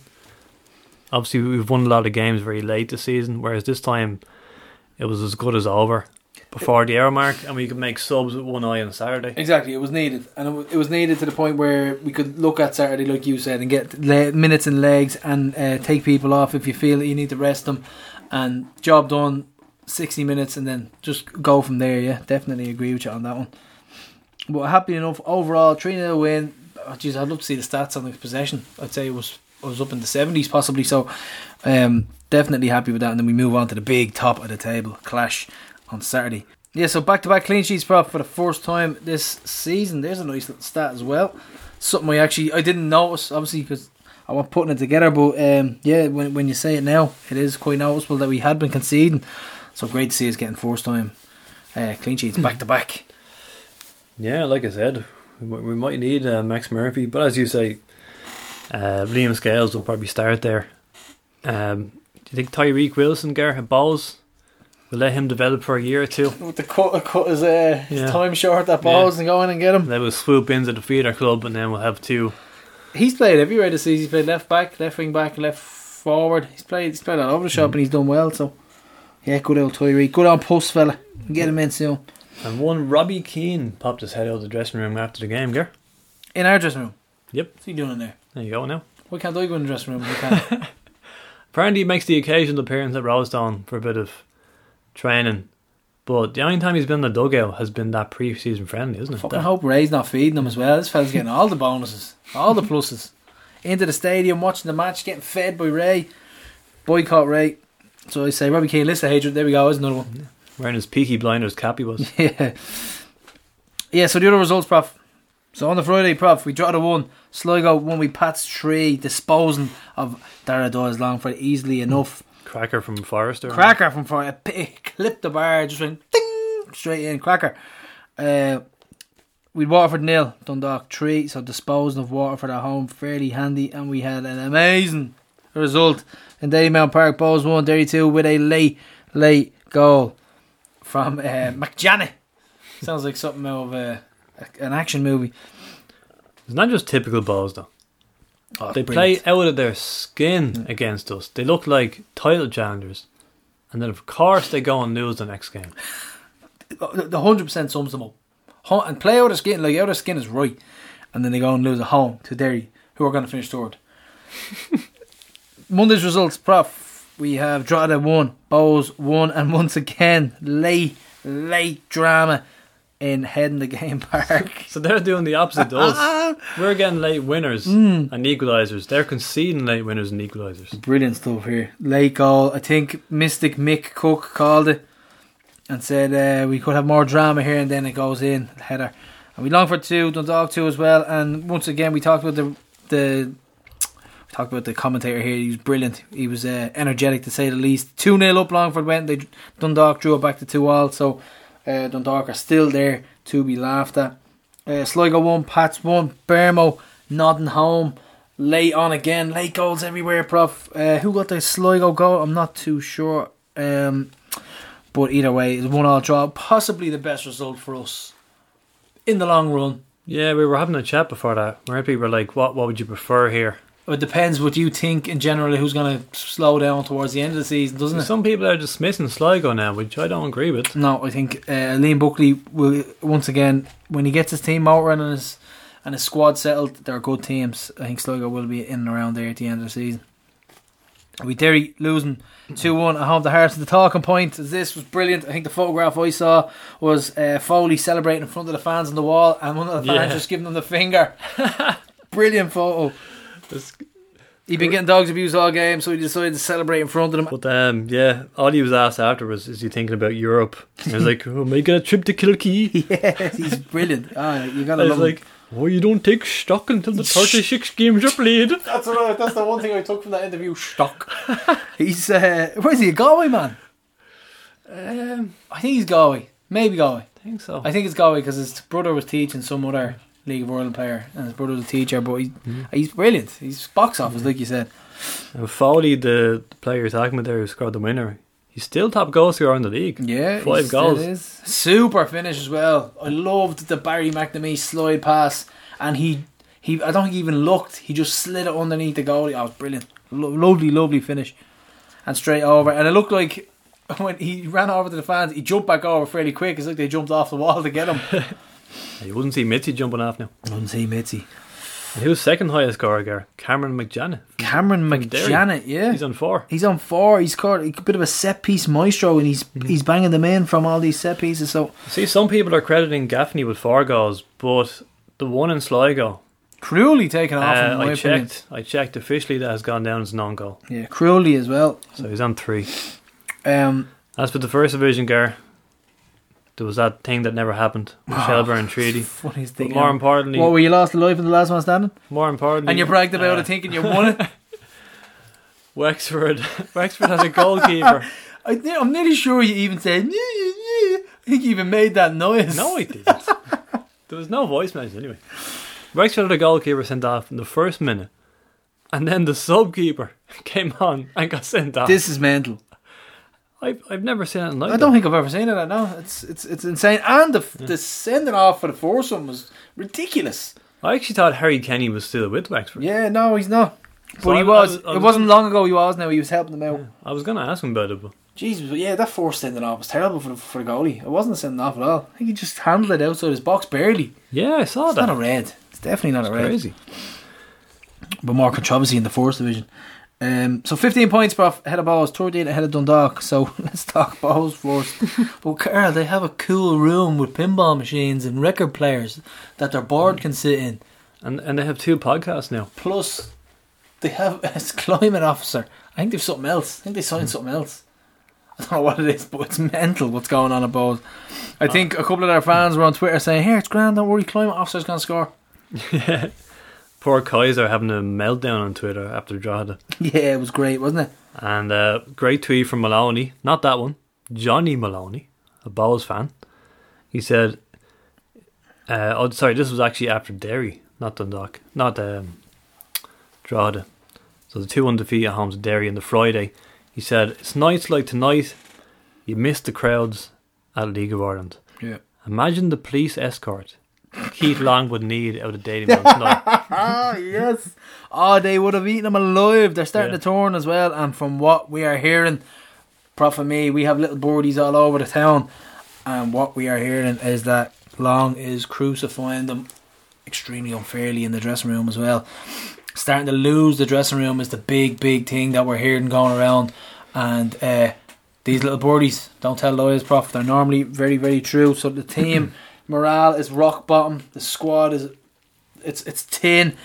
The fans aren't happy. So Long is under extreme pressure. Has he ever been under this type of pressure in his reign? But is he under pressure? Of course he's under pressure. He is, and they'll they'll fob it off like it's not. This is the most pressure Long has ever been in as a Bohs manager, and rightly so as well because they are right down the bottom of the table, losing the dressing room, um, fucking organic goat's milk everywhere. But listen to the way Lambert talks every time he's in the media. He's Mm. not talking about challenging. Yeah, they're happy with the mediocrity. about, yeah. just they, they're happy being- to exist. Being a club. Yeah. Happy, this, this the look on Prop's face here. Happy to exist. Club of the people, like you said. Maybe they're Who Fontaine. use charity as a guise to make money and get exposure for their bandmates, but that's it. Um, Maybe their Fontaine's jersey is a jinx. Have, Hopefully have, so, have they yeah. won a game wearing that yet? Don't think so. Yeah, so the DC Fontaines, yeah. And unfortunately, life ain't always easy for balls at the minute. So, uh, yeah, Dundalk Prof as well. This is just fucking meltdown everywhere, isn't it? Brilliant. The Doc's goalkeeping problem, Garrett. Imagine having goal, having a goalkeeping problem in this day and age. Peter Labutz Cherrie. Um, this was mental. This was really, really poor. First one, second one as well. I don't know. Have they been infiltrated by a Portuguese betting mob? It actually does look that way, doesn't it? Like they're so bad these howlers. They were really, really poor. I couldn't. You can't make up for And that. this is Peter. This is an experienced League of Ireland goalkeeper. This isn't some random Albanian. terrible, terrible. So, and we were saying keep Cherrie in. Or no, we that's what we were saying. Is we, if we were Dundalk fans, we would have kept Cherrie in, playing for the rest of the season if he had any sense. Yeah. He goes and does that. Uh, we were sent a clip from the Dundalk podcast, and according to them, James Talbot's agent rang them, rang Dundalk, looking to come there Doesn't surprise me at, at all. the start of the season, but they weren't interested. Jesus. Must have saw him in the semi final. And here's a stat: Longford Town's wage budget for the entire year Oh God. would pay the Dundalk squad for two weeks. Wow. Prof with wage stats. Yeah, James Lowe told me that one. Taking it out of the half of this one. So Dundalk in absolute free fall. Great to see. We knew what happened eventually. And scary, scary stuff coming from their main man, Bill, El Billy Boy up top. And pretty much saying, yeah, you want your club? Pay me what it's worth, which is a scary, scary thing. So they are, unless they, unless he gets the money, he's a businessman. He's, they're not getting their club back. Uh, yeah, so that's it. Sheedy and Newell are gone from Waterford Prof. Sheedy, um, it's a mess, wasn't it? They've, Ah, they're a shambles. well, you'll probably see Murphy coming back now. Maybe the two Murphys and and Brennan will come back into the fold now as well. I think possibly I said this earlier on. The Waterford need to do an at loan. Just start building from the ground up again. Maybe give the young guys a chance. They're probably going to get relegated. Um, start from the start again. They don't. I think they're bringing in these uh, journeyman managers and like this guy never even manages a, like a senior team before. He managed kids most of the time. I think he's. I think they're mental. They should find a good young pro with his A license and just get him in. There's plenty of them out there, not getting chances and stuff like that. I think give give him a go. As pro license. With this squad, how, how are they going to stay up? No, they, they like like you said, we can barely name any of the players. What's the story about naming like two subs on the bench the previous game and then four aga- against us? Uh, well, it's it's bullshit really because he's he said like his players are young enough as it is, and he's saying that he can't play the youth players because he f- he's out of fear of not getting protected. Am I right? By the officials, That's what he said. it's madness. It does that that doesn't go well with me at all. Like he could easily like the players there are just as likely to be like well badly injured as anyone else. Do you know what I mean? I mean, look for God's sake, all the players like Johnny Kenny, seventeen years of age, scoring goals. What did Buckley turn around and say? I'm terrified of playing him. He might get injured. Might get badly hurt. No, it's not. It's just the way. It, it's a cop out for him. But they're gone. They're done and dusted, Prof. Yeah, Liam Scales, Prof, and Graham Burke both nominated for the league's Player of the Month. A bit harsh, possibly, on um, Mandroiu. Yeah, I think so. Yeah, uh, Dylan Liam Scales, and Sean Hoare, Danny Mandroiu are nominees for the Club Player of the Month award. So, uh, ooh, Who would you pick? Scales. Scales getting for both. Yeah, Scales for me there. Unfortunate for Watts as well because he's been good and Danny, but now Scales has just been a, a step ahead of everybody. Once again, with the football IQ, just a step ahead. Sometimes he's absolutely brilliant. I forgot to mention actually in the in the Harps game especially, even though that first seventy minutes we we weren't entirely happy were we with how it was going. No, Um, we felt like we weren't putting four or five passes together often enough. But I was always impressed by Watts.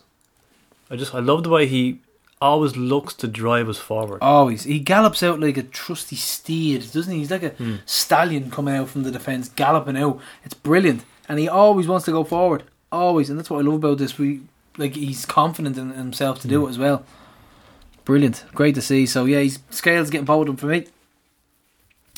And bad news, unfortunately, we'll be unseeded in the Champions League qualifiers. But then again, is it bad news? Are we gonna? It's a look of the draw at times, isn't it?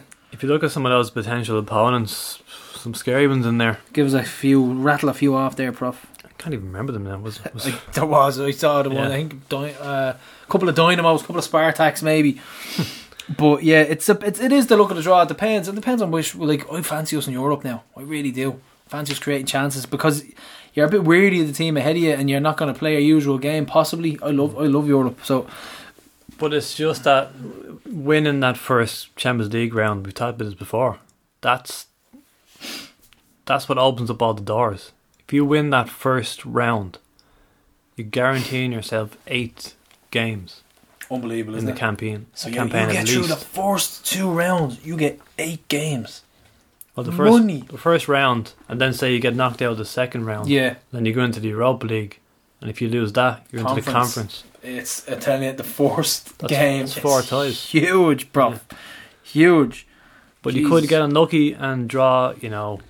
So if we lose the first one, if we lose the first tie, where do we go into the Europa League? Or out altogether? I don't remember the past. Dan Fulham's the man for this. Dan Fulham and He- Maloney he are the man knows for all this. The coefficients.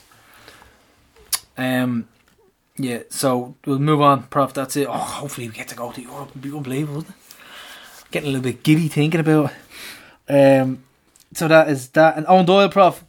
Can we get him in the club? No one's getting out of the club. Get Owen Doyle in the club. Hashtag bring Doyler home. He was interviewed on off the ball. Webby's his Webby's his cousin. Good talent man. We get him involved.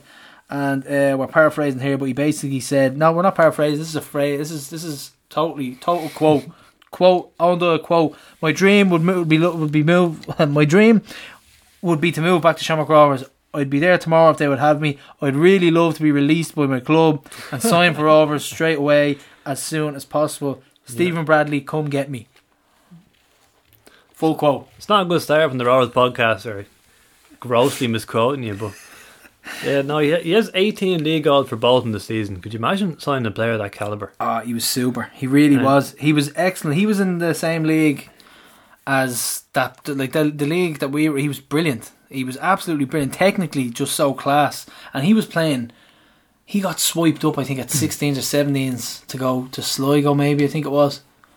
And he was just class. He's fit, fit straight in, and he just left that team, and he was brilliant. And he's 33, so do it now. Like, don't wait until you're 36 like Duffer. strikers are different. Yeah, might lose that little yard of pace. But yeah, no, great quote from Eoin Doyle. So uh, we're gonna plaster that all over social media tomorrow. See how Bolton like it. But yeah, Bar Stiller's reaction as well to the Old Trafford pitch invasion. Jesus Christ, this exposed a lot of urgents. Oh my god. Did you see the one in particular? Oh, Paddy Murphy. The uh, hooligans, the criminals, and and, uh, and virgins like yourself. what was going on? He got That was cringe, buddy. He got crucified. he got shredded. rightly crucified as well. What, like, what's he thinking? And then he kept, he went on to mention their league when he was he was actually a Pose fan who was gutting him, and um, he mentioned he went on to mention something about their leagues. Like, you know, you're Irish living in a shed following Liverpool. you get a grip with yourself, like. And I think the the most frustrating thing was if you've ever spoken to a lot of these bar stewards, they've never gone and taken in a game. So they'll say, "Oh, standard is shy." How many times have you watched a fantastic Premier League game on the telly and said that's been great? Like, get your head out of fucking clouds. That is what really frustrates me most. Is they'll say the standard is shy, but they probably count count on one hand the amount of games they've gone to. That's what really really annoys me now. Some of these people who have like never set foot in a football stadium in their life have no right to an opinion. and I was I was loving the fact that I'd say there's a lot of people who got their ordered in points and they set up days and they wore their scarves and their jerseys were sitting in their sitting room and then the game got cancelled. it's just like yes. Oh, Barney hit the nail on the head. He's like they were so upset because they had their takeaway points ordered for the match. Oh man. Brilliant. Yeah. Brilliant. Leading like John Smith, United fan from Blanchardstown, telling people from the city of Manchester how they should behave and not be hooligans. Yeah. Oh, it was cringeworthy. Get a grip. Like these guys have no idea what it's like to be on the terraces that are involved in the culture, and they they don't know. They sit and they watch. They think football is a TV show. That is that sums them up. So they've no right to comment or opinion that's valid on this situation at all. Fantastic Waterford Whispers article. We just want our, our club. Uh, want our club back. Confirms Manchester United Dublin fan. yeah, madness, madness. But we'll move on. But it was great to see. It was great to see. Fair play to everybody involved. And uh, the easing in restrictions in Ireland. So the next couple of months, Prof, the government said outdoor gatherings, e.g., sports, will be considered from July fifth, which coincides with the first leg of a Champions League tie. and next, uh, the news this morning, they were saying that they will trial sports events in July. So these trials, oh god, hopefully, hopefully it happens. You can see it being like maybe that's their maybe that's what they're looking at you know if I don't even think they delve that deep into what goes on behind like the scenes at League of Ireland but maybe they thought okay well what's a significant game?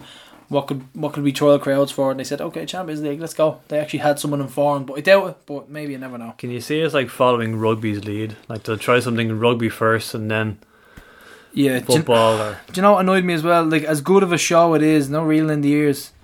Hmm. They show the women's camogie they show the women's football or Gaelic. They show the men's Gaelic, to the men's hurling. They don't show any League of Ireland, anything. So I'm thinking about boycotting it, putting on a list of hatred. They don't start, but they don't show anything. Like, why wouldn't they show it? So we don't we don't do a list of hatred for about two years, and then in two weeks, Joey O'Brien and reading in the years going. yeah, we explode. But um, yeah, there was talk about something a few weeks ago, wasn't there? About some sort of trial where you may, you know, maybe ten percent of the total capacity. I'll be take that. In. So like ten percent of eight thousand. So you're talking about eight hundred in Give me Tada. that. That's all of us, eh? That's the I mean, members, in. that, that that'd make a difference. Unfortunately for Turner, he'll have to watch in his house or on the golf course, whatever way it goes. So Will you, will you be playing golf or will you be playing footy? yeah, that's it. We're looking at that next. The official footy provider of the, for the show.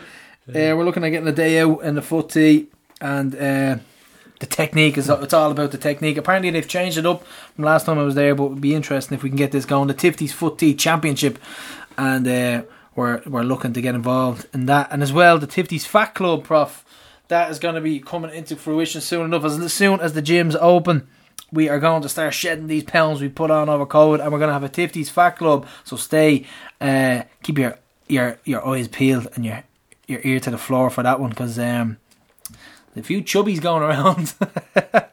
and we're going to try and lose the weight. We're going to try and have a little competition and donate a few quid to some uh, to some men's health charities, and we'll see how we get on with it. So if you're interested, let us know. If you've enjoyed lockdown, um, yeah. So that's the easing of restrictions, and that's it. So hopefully, prof, we get to a game. And like I said, my prediction was Champions League away for my first game back with fans. So yeah, next up we're going to move on to the stats. There's a mathematician, a different kind of mathematician, and a statistician. Stato.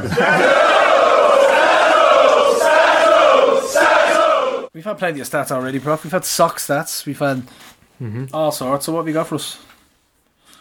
Quite a lot here actually, but uh, I'll try and get through it. Um, so our unbeaten record, just to sum it up, is played 31, won 25, drew 6, lost none, scored 67 and conceded 12. Ooh, this conceded part is Yeah. absolutely gorgeous. The 25 wins though, I mean, this isn't one of those, you know, you get some of these runs where half of them are draws, don't you? Mm-hmm. This is 25 wins in 31 games. Wow, absolutely superb stuff. And there's and you know what? Of course, of course, the one person to knock this was Fabio O'Brien. Fabio O'Brien came out, and the chocolate teapot, as I like to call him, uh, he came out and he said, "Oh, well, it's because the standard has dropped." No, you beat what's in front of you, and the standard hasn't really dropped. Do you know what I mean? Yeah, it's funny how when Dundalk were winning leagues, the standard was very high. When we win it, it it's gone down. It's funny, that, isn't it? It's always the case. The anti-rover, anti anti-rovers uh, media bias, the whole lot. They just come out in droves. But you know what? We just keep hooking it up. It's actually great though. It is. It is. It's love it. We love the hatred. There's just no getting around this, Gary. This is a a hundred year old league, hundred year old league, and, And people Sha- still have fucking problems with and it Shamrock Rovers had the longest unbeaten run of all time. all time. Try and take that away from us. Beating our own record as well. We, we might add. So give us some more stats. Come on. A quote from Owen Cowser. He said, The last time Shamrock was lost in the league, a video conference call was still a Skype rather than a Zoom, and John Delaney had not left the FAI. Ew, no way. I like that. That's a cool one. You could even throw in COVID. COVID didn't even exist yet. Yeah, there you go. The bat hadn't mated with the whatever the fuck. so, yeah, 31 game. I wrote a little article on the website, a bilingual article. Ooh. Yeah. In Portuguese as well, I bet. You could translate it to Portuguese. That'll make our growing Brazilian fan base very happy. Olivier Neto, one of our big, Yeah. big uh, companions over in Brazil. One of the criticisms from um, I don't know was it Dundalk or Derry fan or something, but he was like, "Yeah, but you lost the cup final." I was like, It's a league record, mate. "That's, that's how league stats work." They're separated. They're because they've different names. There's Yeah. cup. There's league. It's- evidence is there. Like. Ah, no hope for some not- this is when you just probably just puts his hair, hand in his head. He's just like, "Oh, Gone full Patrick Stewart and Star Trek yeah, meme here. But, uh, yeah, so the past game on Saturday will be Stephen Bradley's 150th league game in charge. Oh, stats. I like these ones. Yeah, and he reached the 250 league goal mark over the weekend. So that was our sixth straight win. And I like this actually. This that's the fourth different time that we've put six straight league wins together. Oh, so under six in a row, four times. I like that. I like that. Like that's that's impressive. That's a nice streak. So that was our 13th consecutive win over Finn Harps. Remember those stats? Oh yeah, these are the stats that never reared their ugly I heads. refused to talk about last week. And a, a ninth straight win over Waterford. So Yeah, Two happy hunting grounds there. it's two teams we constantly beat. Uh, ben Cleary had a great Gary O'Neil stat. Ah, this was brilliant. He said this since the Can we just give some appreciation for how much piss he boils on Twitter? Because he's fucking brilliant. There's a, there's a bit of an empty space in the flag boiling piss since 1899. Let's just put Ben Cleary's head there. yeah, uh, he's great.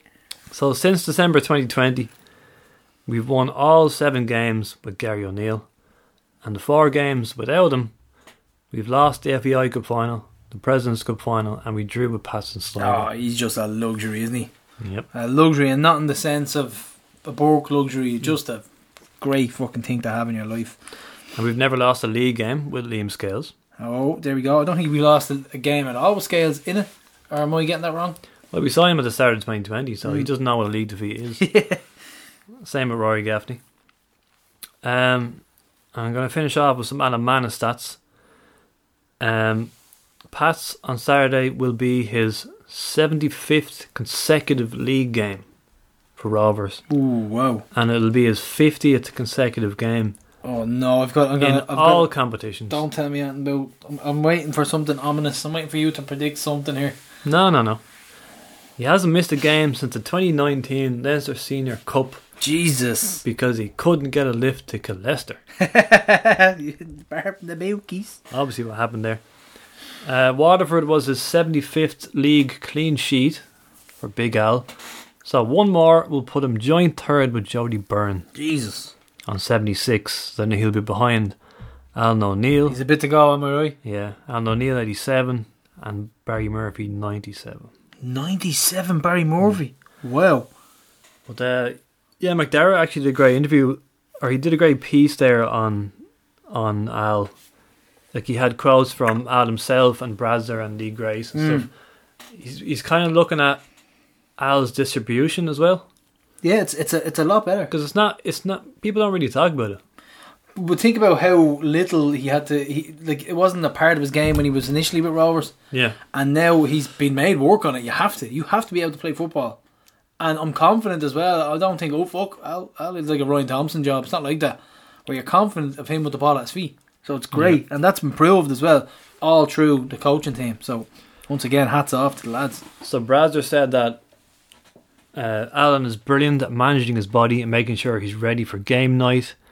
He said, as he's got older, his understanding of his body's been brilliant, so it's no coincidence that he doesn't miss games. If we didn't play the way we play, I don't think Alan would be here, to be honest. I think he would be retired. What he has here is a challenge. When we spoke to him about signing in 2018, I showed him how we wanted to play and what he'd have to bring to it, and he was excited by it. Excellent. He hadn't been asked to do that before, and Al's the type of player, when you put a challenge in front of him, he wants to meet it head on, and that's what he's done here. Teams press us, but he plays through us, through it. Uh, he's learning every week, and has been fantastic. And then, this is Alan Mannus speaking himself. He says, "In training, as a goalkeeping team, we work not just hitting to the player, but to their chests or their feet or over an opponent." Rather than just close to them. Previously, at being at Rovers, it was usually about hitting as far as you could into an area where your strikers can challenge for the header.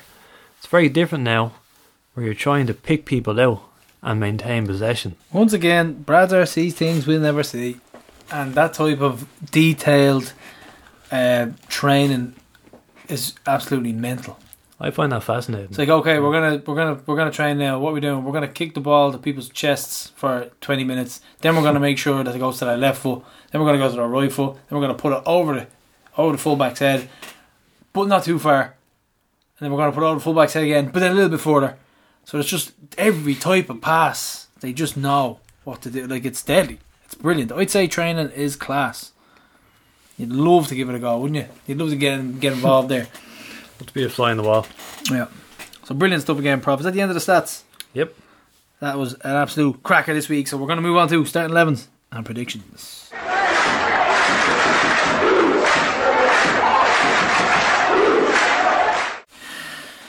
Whew, toughest one all week, Prof. Toughest one all week. Um, I'm I'm I'm torn here. Obviously, I'm gonna go Mannus, Pico, or Joey, Scales, and Gannon. Um, Gannon. I'm even doubting that now. Is he fit? I don't know. Oh, I don't know. I'm struggling here already, Prof. Depends. Do you have the right socks on? Does he have the right socks on? Um, yeah, we'll go Gannon again, right? We'll go Gannon. Gary O'Neil, of course, in the middle. Now here's the big question: Is it McCann? Do you play McCann in the middle? Do you play Watts? I think I think we're gonna need McCann's composure in the middle of the park here. I'm gonna go Gary O'Neil McCann. I think we're gonna need his composure. He's a little bit more able bodied on the ball.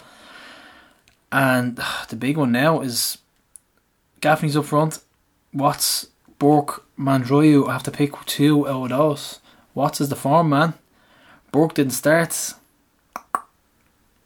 I'm gonna put Mandroiu on the bench. And I'm gonna start McCann in the middle to combat Benson and Benson, Lennon. I'm thinking Benson still fit. Benson, Lennon, and Forrester. So that's going to be a battle in the middle of the park there. I think we're going to need the likes of McCann in there to be able to hold on to the ball and keep possession and not give it away. Mm-hmm. And then we're going to have to break on with Gary O'Neil. Obviously, he's going to be in there, get stuck in. But Watts, Burke, and Gaffney, and obviously we've we've Scales and Gannon going on. But we're not going to be playing that wide game. We're going to be seeing Coughlan dropping deep and then bringing their wingers in as well. So it's going to be a great battle. Do we even have a wide game? Never mind the the tightest pitch in the league. Oh yeah, I think as court. regards to getting, yeah, oh no, what, an inch court, yeah, it's it's non-existent. So it's going to be a battle in the middle of the park. I think Gary O'Neil and McCann might be the ones to get stuck in. Can't drop Watts as a foreign hmm. player. Bork, Bork is Bork. He could pop up anytime. Gary, Gary O'Neil versus Forrester is the oh, battle of the night. I'm relishing it. I'm relishing it, and he's going to be in his pocket for the night, in my opinion. But I think it's all about like Mandrew. Mandrew's a foreign player now as well. It's tough. I can't drop Watts though because he's got the assists and he's playing well. I think he can run this game, and I mean, there's no worse player here that we're dealing with. You know, I'm gonna go. I'm gonna go three two as well. I'm gonna go a cracker of a game three two. Who'd you pick up front, Gaffney? We got Gaffney, yeah, because Greener's out. Greener's a couple of weeks out.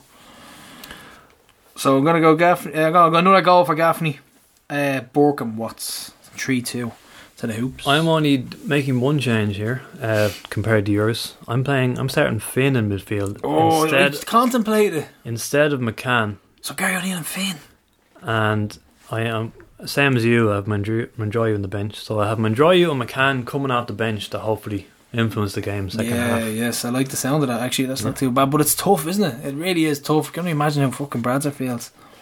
Say that every week at this stage, don't we? Give us your goals, scores. Uh, well, Gar, the last four meetings between these teams have ended in draws.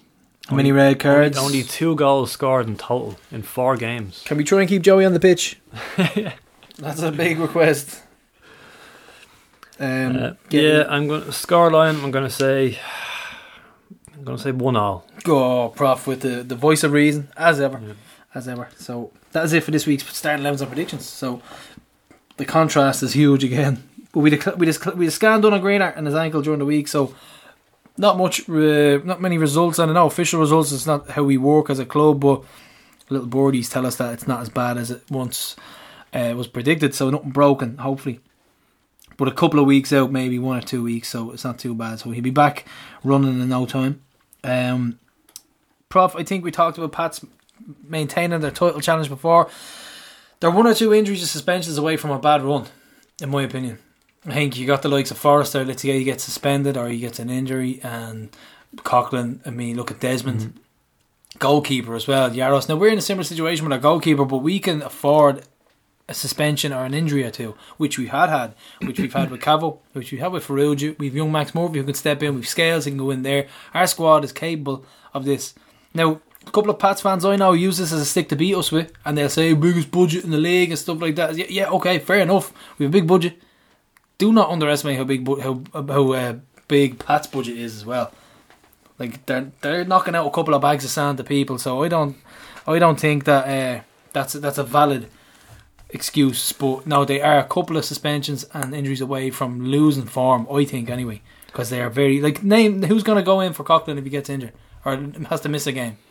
Young Burns, he going to play up front. Inexperienced teenager.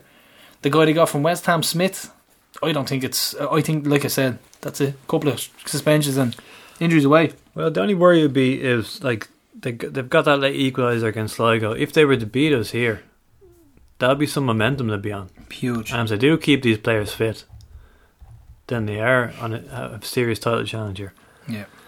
So, like we were joking before the game, like, uh, would you even? Don't. don't. No, how, how did uh, how did Jason Maloney put it? Something like, you don't look for a draw, but afterwards, if it's a draw, you're happy. Which to me it just sounds like You look- take a draw. You're looking for a draw. You take a draw.